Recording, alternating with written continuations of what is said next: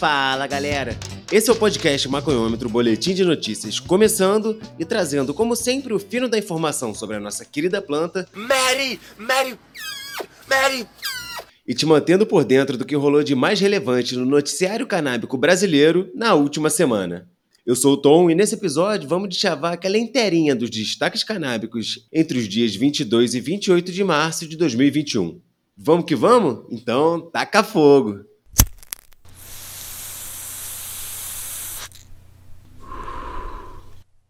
Dia 22 de março, no Diário da Causa Operária, e 28 na Rede Brasil Atual. Noruega prepara ampla descriminalização das drogas. O governo da Noruega apresentou um projeto de lei no parlamento que descriminaliza a posse e uso de pequenas quantidades de drogas. A justificativa do projeto é de que aos usuários deve ser oferecido tratamento médico e não prisão. Óbvio. Olha o exemplo bom aí para o Brasil seguir. Em uma coletiva de imprensa, a ministra da Educação, Guri Melby, afirmou o seguinte: Enfim, temos uma política de drogas baseada no conhecimento, na qual tratamos pessoas com dignidade e usamos tratamento em vez de punição. Décadas de repressão nos ensinaram que a punição não funciona. Pelo contrário, a punição torna as coisas piores. Dependentes químicos precisam de ajuda, não de punição. Me vejo obrigado a concordar com palestrinha. O projeto de lei descriminaliza a heroína, cocaína e maconha. Bent Roy, ministro da Saúde, explicou que essas drogas continuam proibidas, porém os usuários não serão mais alvo de repressão.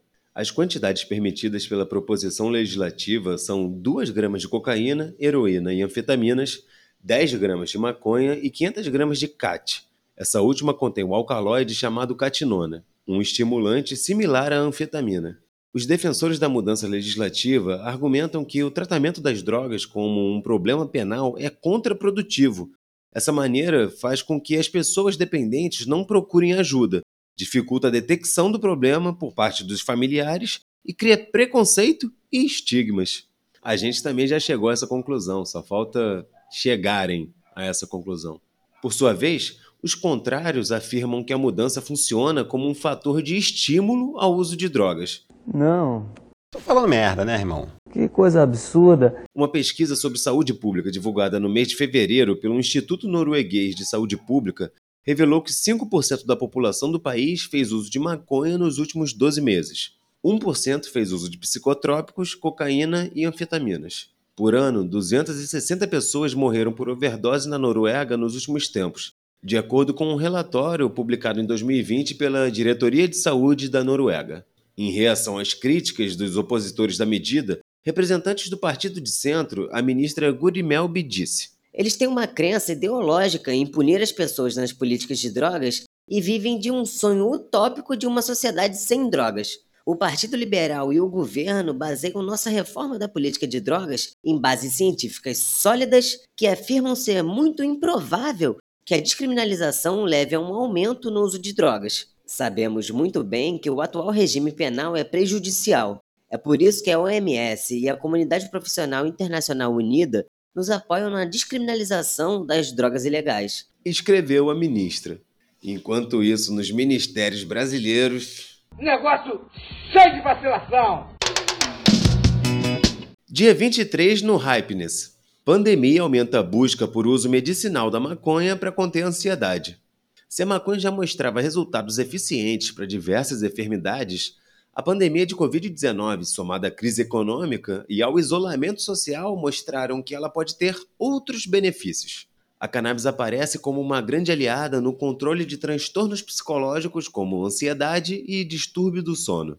Desde 2015, a Anvisa permite a importação de remédios à base de canabinoides contidos na erva, como o CBD. O número de pacientes cadastrados na agência saltou de 10.862 em 2019 para 26.885 em 2020, dos quais quase 10.700 só em São Paulo. E no ano passado surgiu outra novidade: a possibilidade de comprar os derivados da planta diretamente nas farmácias. O fato também chamou a atenção do Centro de Excelência Canabinoide, o SEC, um dos primeiros empreendimentos da área de cannabis medicinal aqui do Brasil. De acordo com os registros do Serviço de Atendimento ao Cliente do SEC, a procura pelo uso medicinal da cannabis para quadros de ansiedade e insônia aumentou bastante durante a pandemia. Antes da pandemia, a busca pelo tratamento para essas patologias ocupava sempre o quinto ou sexto lugar da lista de 10 doenças mais buscadas pelo serviço. E hoje perde apenas para dores crônicas. Evidências mostram que o CBD pode ter uma interação positiva com receptores de serotonina, sendo muito promissor no tratamento de ansiedade e distúrbios do sono. De acordo com estudos, a substância está sendo considerada um medicamento de ação rápida e com menos efeitos colaterais do que os remédios tradicionais. Isso acontece porque o CBD atua no sistema endocannabinoide, responsável por manter a homeostase do organismo, ou seja, atua diretamente no equilíbrio do corpo, para que esse, por sua vez, desempenhe suas funções corretamente. Além disso, há também estudos que mostram que o CBD é capaz de induzir alterações neuroplásticas no córtex pré-frontal e no hipocampo, estruturas envolvidas no desenvolvimento de transtornos psicológicos e assim demonstram mais uma vez o seu potencial terapêutico. Infelizmente, a regulamentação para comercialização de medicamentos nas farmácias brasileiras não ajudou no acesso. Apenas um produto foi registrado, com custo bastante alto para os padrões brasileiros. Assim, sei lá, tipo R$ 2.500. Além disso, as aprovações bastante restritas da Anvisa beneficiariam apenas as grandes farmacêuticas do que as famílias com a necessidade do tratamento a capacitação dos médicos ainda também é uma barreira. O Brasil possui cerca de 500 mil médicos clinicando, mas no mesmo período de 2015 a 2018, o número de profissionais que prescrevem medicamentos à base de cannabis passou de 321 para 911, ou seja, nem mil. Assim, a falta de ambiente mais favorável e aberto gera custos impeditivos para o tratamento devido à necessidade de importação dos medicamentos. Além disso, aumenta os riscos por conta da busca de produtos no mercado informal. Já o afastamento da classe médica por incertezas sobre substâncias limitam o acesso e o entendimento na delimitação de dosagens e legalidade da prática. O mesmo se reflete nas poucas pesquisas científicas que ocorreram aqui no Brasil. Enquanto o mundo inteiro se antecipa, a gente continua ficando para trás. Ai, ai.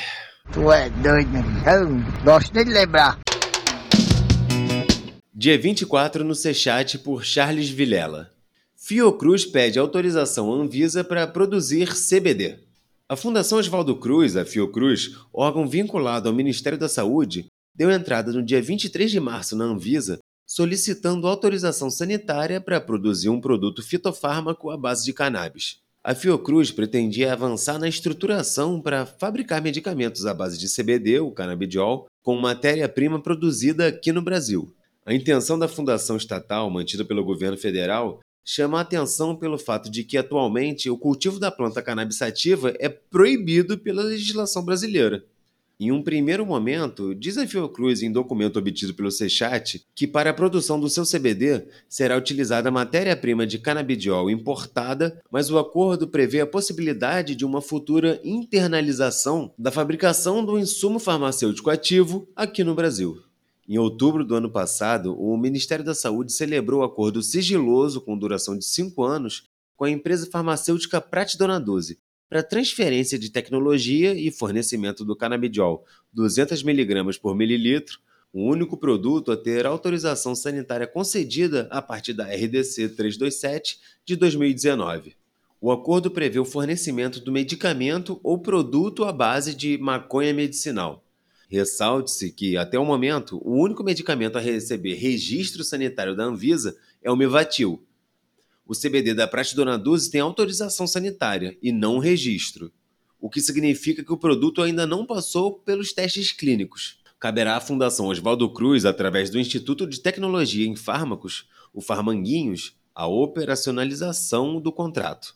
O pedido da Fiocruz para a produção de CBD já foi distribuído para a área responsável pela análise na Anvisa, que é a gerência de medicamentos específicos fitoterápicos dinamizados, notificados e gases medicinais.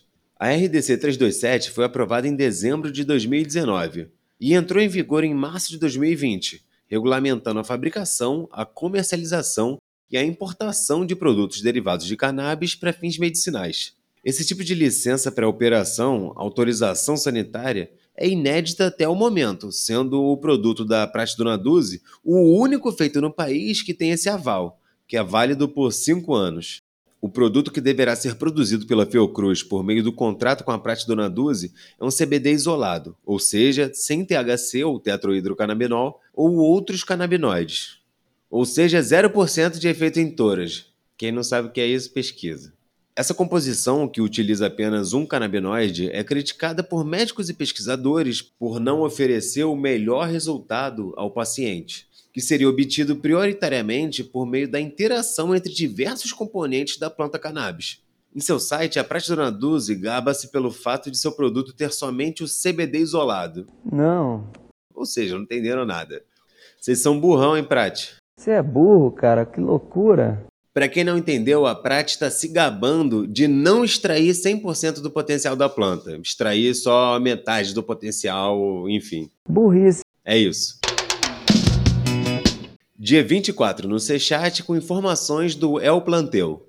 Senado espanhol recebe projeto que regulamenta consumo, clubes e autocultivo de cannabis. O Senado da Espanha registrou a primeira iniciativa que visa regular o vazio jurídico do consumo lícito de cannabis. A iniciativa foi apresentada pelo partido político Representación Canábica de Navarra, em conjunto com o grupo Esquerda Plural. Essa proposta regulamentaria o uso de cannabis, os clubes de consumidores e o autocultivo da planta. Conforme informa a revista Cânhamo, a iniciativa foi desenvolvida há alguns anos com base na Lei dos Clubes e Autocultura de Navarra e na Lei das Associações de Consumidores de Cannabis da Catalunha. Ambos foram aprovados e posteriormente derrubados pelo Tribunal Constitucional, argumentando que uma comunidade autônoma não tinha poderes para regulamentar uma substância proibida em nível estadual. Em 2017, essa proposta teve a aprovação da mesa do Congresso, o endosso do Tribunal Constitucional da sua legalidade e o parecer favorável do governo Sanches. Por isso, seu processamento e debate devem ser permitidos no Congresso explicaram Fermín Les e Ramon Morcilho, promotores da representação canábica de Navarra. Mas agora, após sua apresentação no Senado, a lei deve ser incluída na pauta de um plenário para sua apreciação. Se aprovado, permitirá o cultivo de até oito plantas de cannabis por adulto na Espanha. Muito bom, muito bom. Enquanto isso, o país vem passando por diversos processos de regulamentação legal em parlamentos autônomos como Navarra, Catalunha, País Basco e Ilhas Baleares. Da mesma forma, também foi aprovada a legislação para ordenar a atividade dos clubes em vários municípios. Enquanto isso, o Brasil segue de ré. Dia 24 no Smoke Buddies por Henrique Oliveira. Venda de maconha vai financiar reparação histórica pela escravidão em Illinois, Estados Unidos. Uma comunidade no subúrbio de Chicago, em Illinois, se torna a primeira cidade dos Estados Unidos a ter um programa de reparação histórica para moradores negros após aprovação no conselho local que visa enfrentar o legado da escravidão. No final da noite de segunda-feira, dia 22, vereadores da cidade de Evanston votaram para aprovar o Programa de Reparações Locais de Habitação Restaurativa, um programa de subsídios à habitação no valor de 400 mil dólares. O Conselho da cidade de Evanston votou oito votos contra um para distribuir 25 mil dólares, equivalente a 138 mil reais, para cada uma das 16 famílias negras elegíveis para utilização em reparos domésticos ou como adiantamentos em propriedades, segundo informou a BBC. Para serem elegíveis, os residentes devem ser uma pessoa negra que viveu em Evanston entre 1919 e 1969, ou um descendente de tal pessoa, a família deve também ter sido vítima de discriminação na habitação devido a políticas ou práticas na cidade durante esse período. Concebido para abordar a desigualdade e o impacto contínuo da escravatura nos afro-americanos da cidade, o programa de reparações de Evanston será financiado com impostos sobre as vendas de maconha para uso adulto. A meta desse plano é que até 10 milhões de dólares do imposto sobre as vendas de cannabis sejam destinados a reparações durante a próxima década que dá aproximadamente um milhão de dólares por ano. Liderado pelo vereador Rule Simmons, o programa foi desenvolvido juntamente com a Comissão de Equidade e Capacitação da cidade em 2019. Acredita-se ser o primeiro programa de reparações com financiamento garantido. Chamamos a nossa amiga Monique Prado para comentar essa aqui pra gente. Além de nossa colaboradora no Maconhômetro Debate, ela também é pesquisadora do tema da reparação histórica na política de drogas. Dá o papo, Monique! Olá, eu sou Monique Prado, fui convidada pelo Cannabis Monitor para fazer uma fala em relação a uma matéria recente publicada pelo Smoke Buddies sobre a venda de maconha financiar a reparação histórica pela escravidão na cidade de Evanston.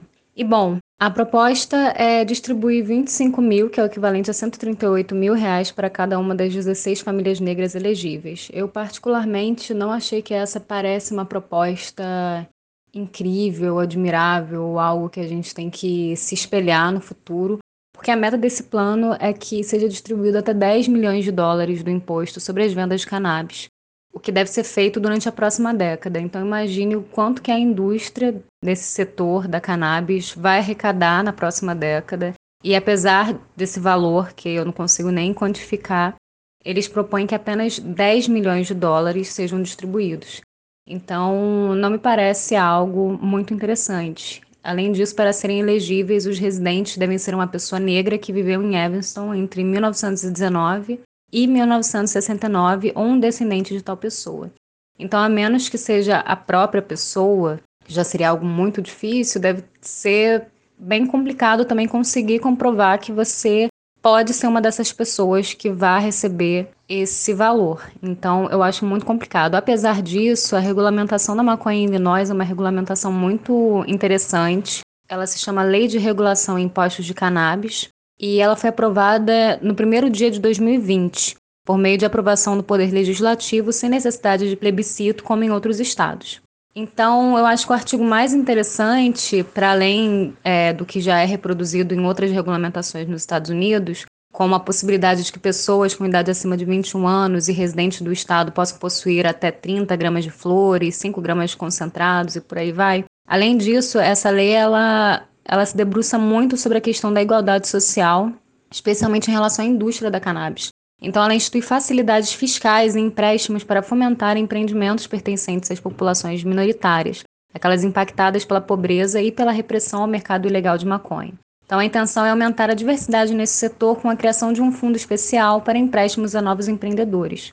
Outros grupos foram selecionados para receber o apoio financeiro nesse mercado, que são as mulheres, veteranos de guerras e pessoas com deficiência. Além disso, a lei também pede que as empresas que atuam nesse setor promovam treinamento e trabalho direcionado às pessoas das comunidades discriminadas e a egressos do sistema prisional. Além disso, também foi concedida uma anistia penal a mais de 11 mil condenados só no início dessa regulamentação, que foi em janeiro do ano passado. Então, muitas outras pessoas já foram anistiadas. Então, eu acho que o grande potencial dessa lei, ele está muito mais nesses aspectos que eu acabei de mencionar, do que nessa possibilidade de reparação histórica, que eu acho que na prática vai ser bem difícil de ser implementada. Mas ainda assim, não deixa de ser algo importante que a gente deve sim comentar.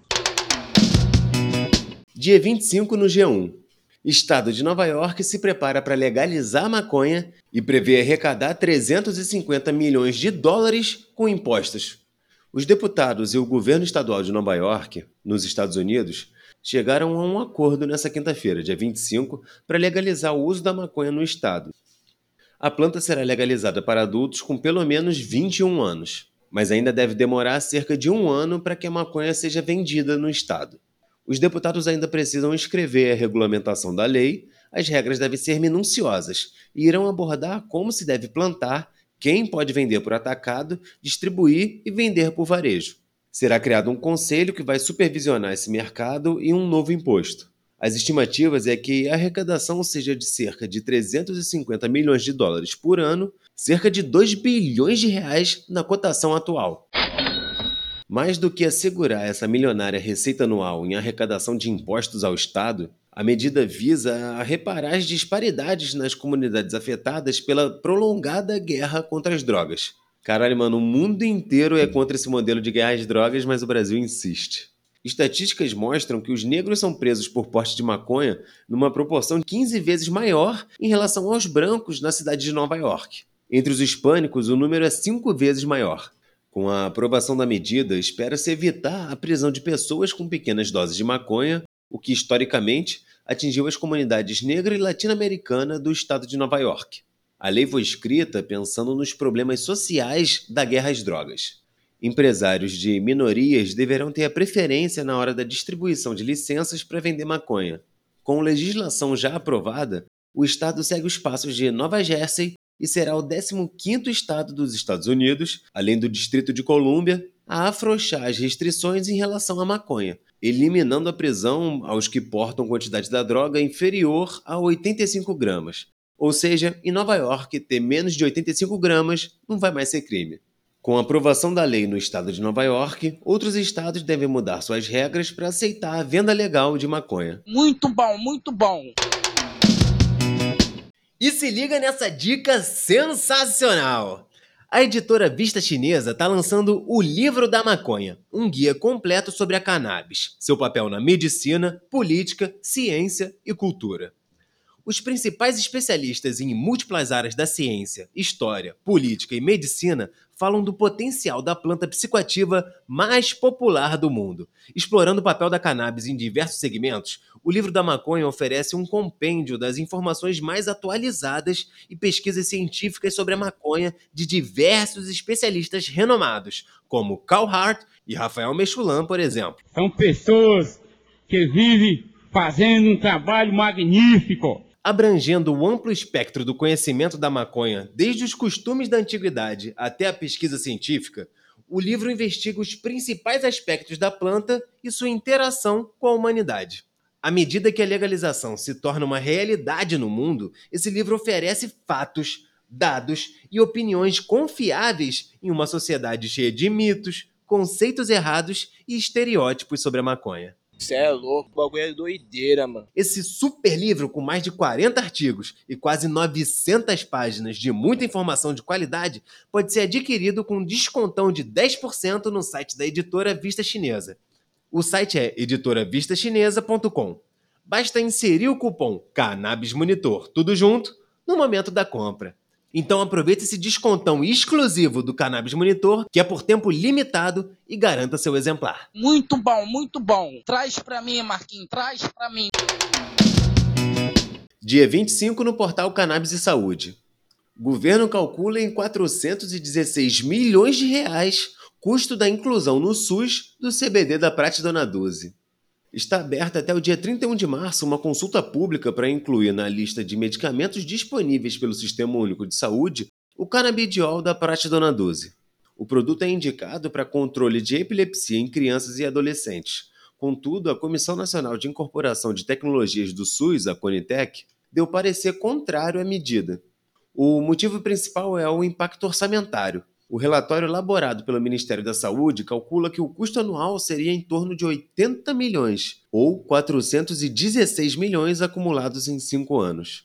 Esse valor, no entanto, considera um cenário com apenas mil pacientes elegíveis, é um número bastante subestimado, já que, segundo números do próprio governo, 5.546 pacientes portadores de epilepsia são autorizados a importar o canabidiol aqui no Brasil. Esses valores seriam impraticáveis se calcularmos a prevalência da epilepsia no Brasil, cerca de 2% da população, o que equivale a quase 4 milhões de pessoas. Considerando a taxa de 30% de refratariedade, que são aqueles que não respondem aos tratamentos convencionais, mais de 1,2 milhão de pacientes poderia se tratar com canabidiol no Brasil. O CBD da Pratidona 12 é o único produto derivado de cannabis disponível nas farmácias brasileiras a partir da Resolução 327 de 2019, da Anvisa, né? que passou a permitir a fabricação nacional e sua venda nas drogarias. Contudo, por razão dos insumos serem importados, o custo de cada frasco de 30 ml da Praxe Dona 12 é de R$ 2.500. Muito barato, realmente uma pechincha. Podendo plantar em qualquer associação, qualquer lugar. A proposta apresentada pela farmacêutica ao governo federal foi de R$ 1.850 por frasco, isso já com os impostos incididos. Só. Com base nesse valor, o estudo do governo federal estimou um custo anual médio do tratamento entre 60 mil e 74 mil reais por paciente. O impacto orçamentário foi estimado para pacientes com as síndromes de Lennox-Gastaut e Dravet, com idades entre 2 e 17 anos, no âmbito do SUS, considerando apenas os custos diretos com a aquisição da tecnologia, em horizonte temporal de 5 anos, 2021 a 2025. Explica o estudo do Ministério da Saúde. Conforme o relatório, a dose de canabidiol foi fixada em 20 mg quilo por dia, com cálculo de peso baseado em orientação da Organização Mundial da Saúde. Para o preço com impostos, estimou-se que para atender toda a população elegível, formada por cerca de mil pacientes ao ano, o impacto orçamentário anual seria em torno de 80 milhões, com 416 milhões acumulados em cinco anos. Além disso, os membros da Conitec consideraram que as evidências científicas disponíveis apresentaram benefício clínico questionável e aumento importante de eventos adversos. Por essas razões, os integrantes da comissão decidiram que a matéria fosse disponibilizada em consulta pública, mas com recomendação preliminar não favorável à incorporação no SUS. Dia 26 de março no CChat, com informações do Hemp Today. Novas regras do cânhamo entram em vigor nos Estados Unidos. As regras nacionais do cânhamo do Departamento de Agricultura dos Estados Unidos, a USDA, entraram em vigor na última segunda-feira, dia 22, dando orientação à indústria sob a Farm Bill 2018, que legalizou o cânhamo federalmente e marcando outro marco no retorno do cânhamo industrial à agricultura americana. Em suma, as regras do USDA cobrem requisitos de licenciamento, manutenção de registros para campos de cânhamo, testes de THC, descarte de plantas não conformes, procedimentos para lidar com violações, entre outros assuntos. De acordo com as novas regras, o teste de THC deve ser realizado em laboratórios certificados pela US Drug Enforcement Administration, o DEA, a partir de 31 de dezembro de 2022.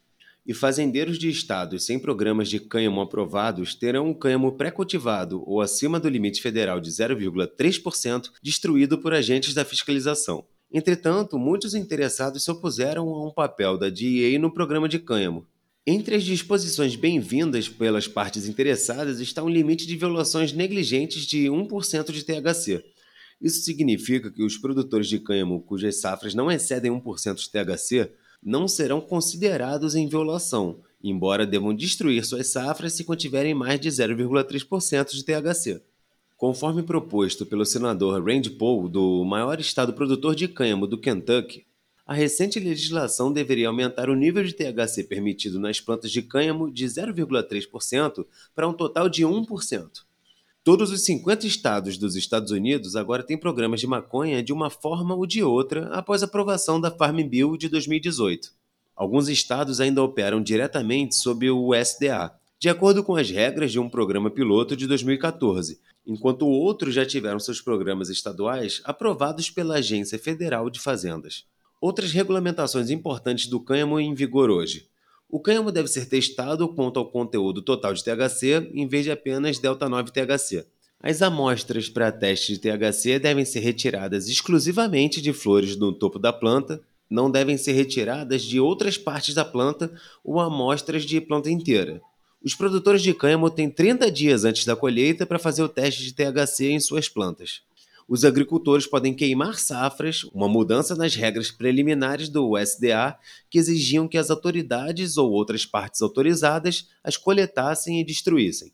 Sobretudo, as novas regras do cânhamo se aplicam a todos os estados e territórios dos Estados Unidos, que operam sob programas de cânhamo aprovados pelo USDA no âmbito da Farm Bill 2018.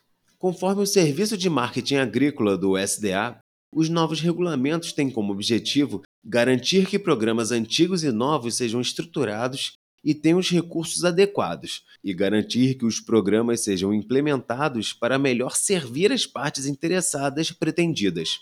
O Departamento de Agricultura dos Estados Unidos publicou regras provisórias para o cânhamo em outubro de 2019 como resultado, eles receberam 5.900 respostas durante um período de comentários públicos de 60 dias antes de definir os regulamentos finais que estão em vigor. Dia 27, na Folha de São Paulo, por Valéria França. Pesquisadores canadenses começam um estudo clínico sobre a ação da cannabis no combate à Covid-19. No Canadá, estudos da Universidade de Lethbridge apontam que o extrato de cannabis pode ser um tratamento auxiliar no combate à Covid-19. Isso foi anunciado logo que a pandemia começou a se espalhar, há pouco mais de um ano. A pesquisa liderada pelos professores de biologia Olga e Igor Kovalchuk recebeu atenção internacional na época. Recentemente foi endossada pela Academia Científica, ao ser publicado no jornal de Biomedicina Aging e já está em fase de pesquisa clínica. O óleo de cannabis já era bem conhecido pelo caráter terapêutico para diversos tipos de doenças, principalmente aquelas com fundo neurológico, caso da epilepsia, e pelo poder de fortalecimento do sistema imunológico. O casal de pesquisadores conseguiu comprovar que certos extratos da cannabis, inclusive aqueles com alta concentração de CBD, o canabidiol, substância não psicoativa, dificultam a entrada do vírus. Eu não desejaria essa doença nem para o meu pior inimigo, disse Olga em entrevista à revista digital da universidade. É uma doença brutal. Nós nos recuperamos, mas levamos algum tempo. Os dois pesquisadores foram contaminados durante a pandemia. Quando o vírus está incubado, você não sabe que está doente. Quando eu decidi fazer o teste, não me sentia doente, mas não estava 100%.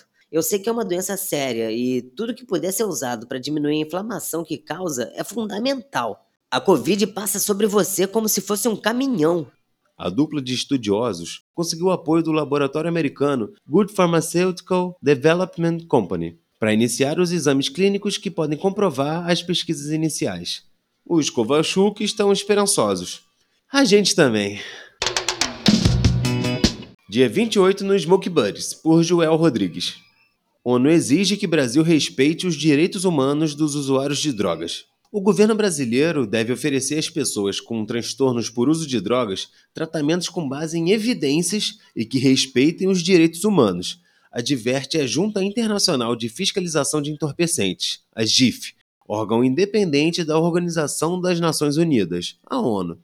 Em seu informe anual de 2020, a GIF repreende o governo brasileiro em relação aos tratamentos compulsórios para a reabilitação de pacientes com transtornos por consumo de substâncias e recorda um informe do relator especial do Conselho de Direitos Humanos da ONU sobre o direito de todas as pessoas ao desfrute do mais alto nível possível de saúde física e mental segundo o qual as razões médicas nunca devem ser usadas como uma defesa ou justificativa para políticas e práticas que violam a dignidade e os direitos das pessoas que consomem drogas. A FE informou primeiro sobre o apontamento do Brasil no informe a junta exorta o governo do Brasil a criar serviços de tratamento voluntário com base em evidências e nos quais os direitos humanos dos pacientes sejam devidamente respeitados de acordo com as normas internacionais para o tratamento de transtornos por uso de drogas do UNO-DC e da OMS e as resoluções 46/1 e 59/4 da Comissão de Entorpecentes. Diz o informe da GIF. Em junho de 2019, o governo aprovou a Lei 13.840, que permite a internação involuntária de usuários de drogas. Essa lei modifica a Lei 11.343 de 2006, a Lei de Drogas, conforme a qual se criou o Sistema Nacional de Políticas Públicas sobre Drogas, o SISNAD. Em virtude da nova lei, o tratamento de pessoas com transtornos por consumo de substâncias pode ser realizado sem o consentimento do paciente, a pedido de um familiar ou tutor legal ou, na ausência de um tutor, um funcionário do âmbito da saúde pública que comprove a existência de razões que justifiquem a medida. Em julho de 2020, o Ministério da Justiça promulgou a Resolução 03 de 2020, através da qual se autoriza as comunidades terapêuticas a administrar tratamentos a adolescentes entre 12 e 18 anos de idade com transtornos por uso de drogas. Segundo um estudo realizado pelo Instituto de Pesquisa Econômica Aplicada, o IPEA, publicado em 2017, 82% das comunidades terapêuticas brasileiras possuem orientação religiosa e 95% recorrem a trabalhos espirituais em detrimento de evidências científicas. A GIF ainda cita exemplos de outros países da América do Sul que adotaram medidas mais coerentes com os direitos humanos para tratar da questão das drogas, no que tange ao consumo entre jovens e as consequências da pandemia de Covid-19 para quem sofre transtornos por uso de substâncias. Na Bolívia, o governo promoveu a distribuição de materiais informativos para combater o consumo de drogas nas escolas enquanto no Uruguai foram oferecidas vagas em abrigos diurnos para pessoas em situação de rua e expostas a um alto risco de marginalização e exclusão social. 87% dos cidadãos uruguaios em situação de rua consomem algum tipo de droga ilícita, segundo os dados nacionais. A junta expressou reiteradamente sua preocupação com as graves violações dos direitos humanos, especialmente em matéria de ações extrajudiciais, cometidas na suposta busca de objetivos de controle de drogas. Essas violações infringem os padrões de direitos humanos internacionalmente reconhecidos e são incompatíveis com as obrigações dos governos, segundo os três tratados internacionais de controle de drogas. Concluiu a junta. E por hoje é só isso tudo, galera. Esse foi mais um Maconhômetro Boletim de Notícias, trazendo aquela clássica inteirinha das principais notícias canábicas entre os dias 22 e 28 de março de 2021. Esse podcast é uma parceria entre o Cannabis Monitor e o Jornal da Maconha. Para ficar por dentro de muitas outras notícias canábicas que estão sendo produzidas no Brasil, nos acompanhe no Instagram e na web. E para se aprofundar ainda mais sobre temas relevantes do universo canábico, acompanhe também o Maconhômetro Debate e o Maconhômetro Entrevista, nossas versões que exploram temas sobre a cannabis em evidência na esfera pública e promovem o ativismo canábico brasileiro. Se você curte o nosso trampo, nos ajude divulgando esse podcast e fortalecendo a nossa campanha de financiamento coletivo. O endereço é apoia.se barra. Todas as informações sobre o maconhômetro e nossas demais produções você encontra no site cannabismonitor.com.br. Esse episódio foi gravado remotamente, apresentado e produzido por mim, segue lá, eu sou o Tom, e com roteiro, produção e edição de Gustavo Maia. São maconheiros! Boa semana pra geral e aquele abraço!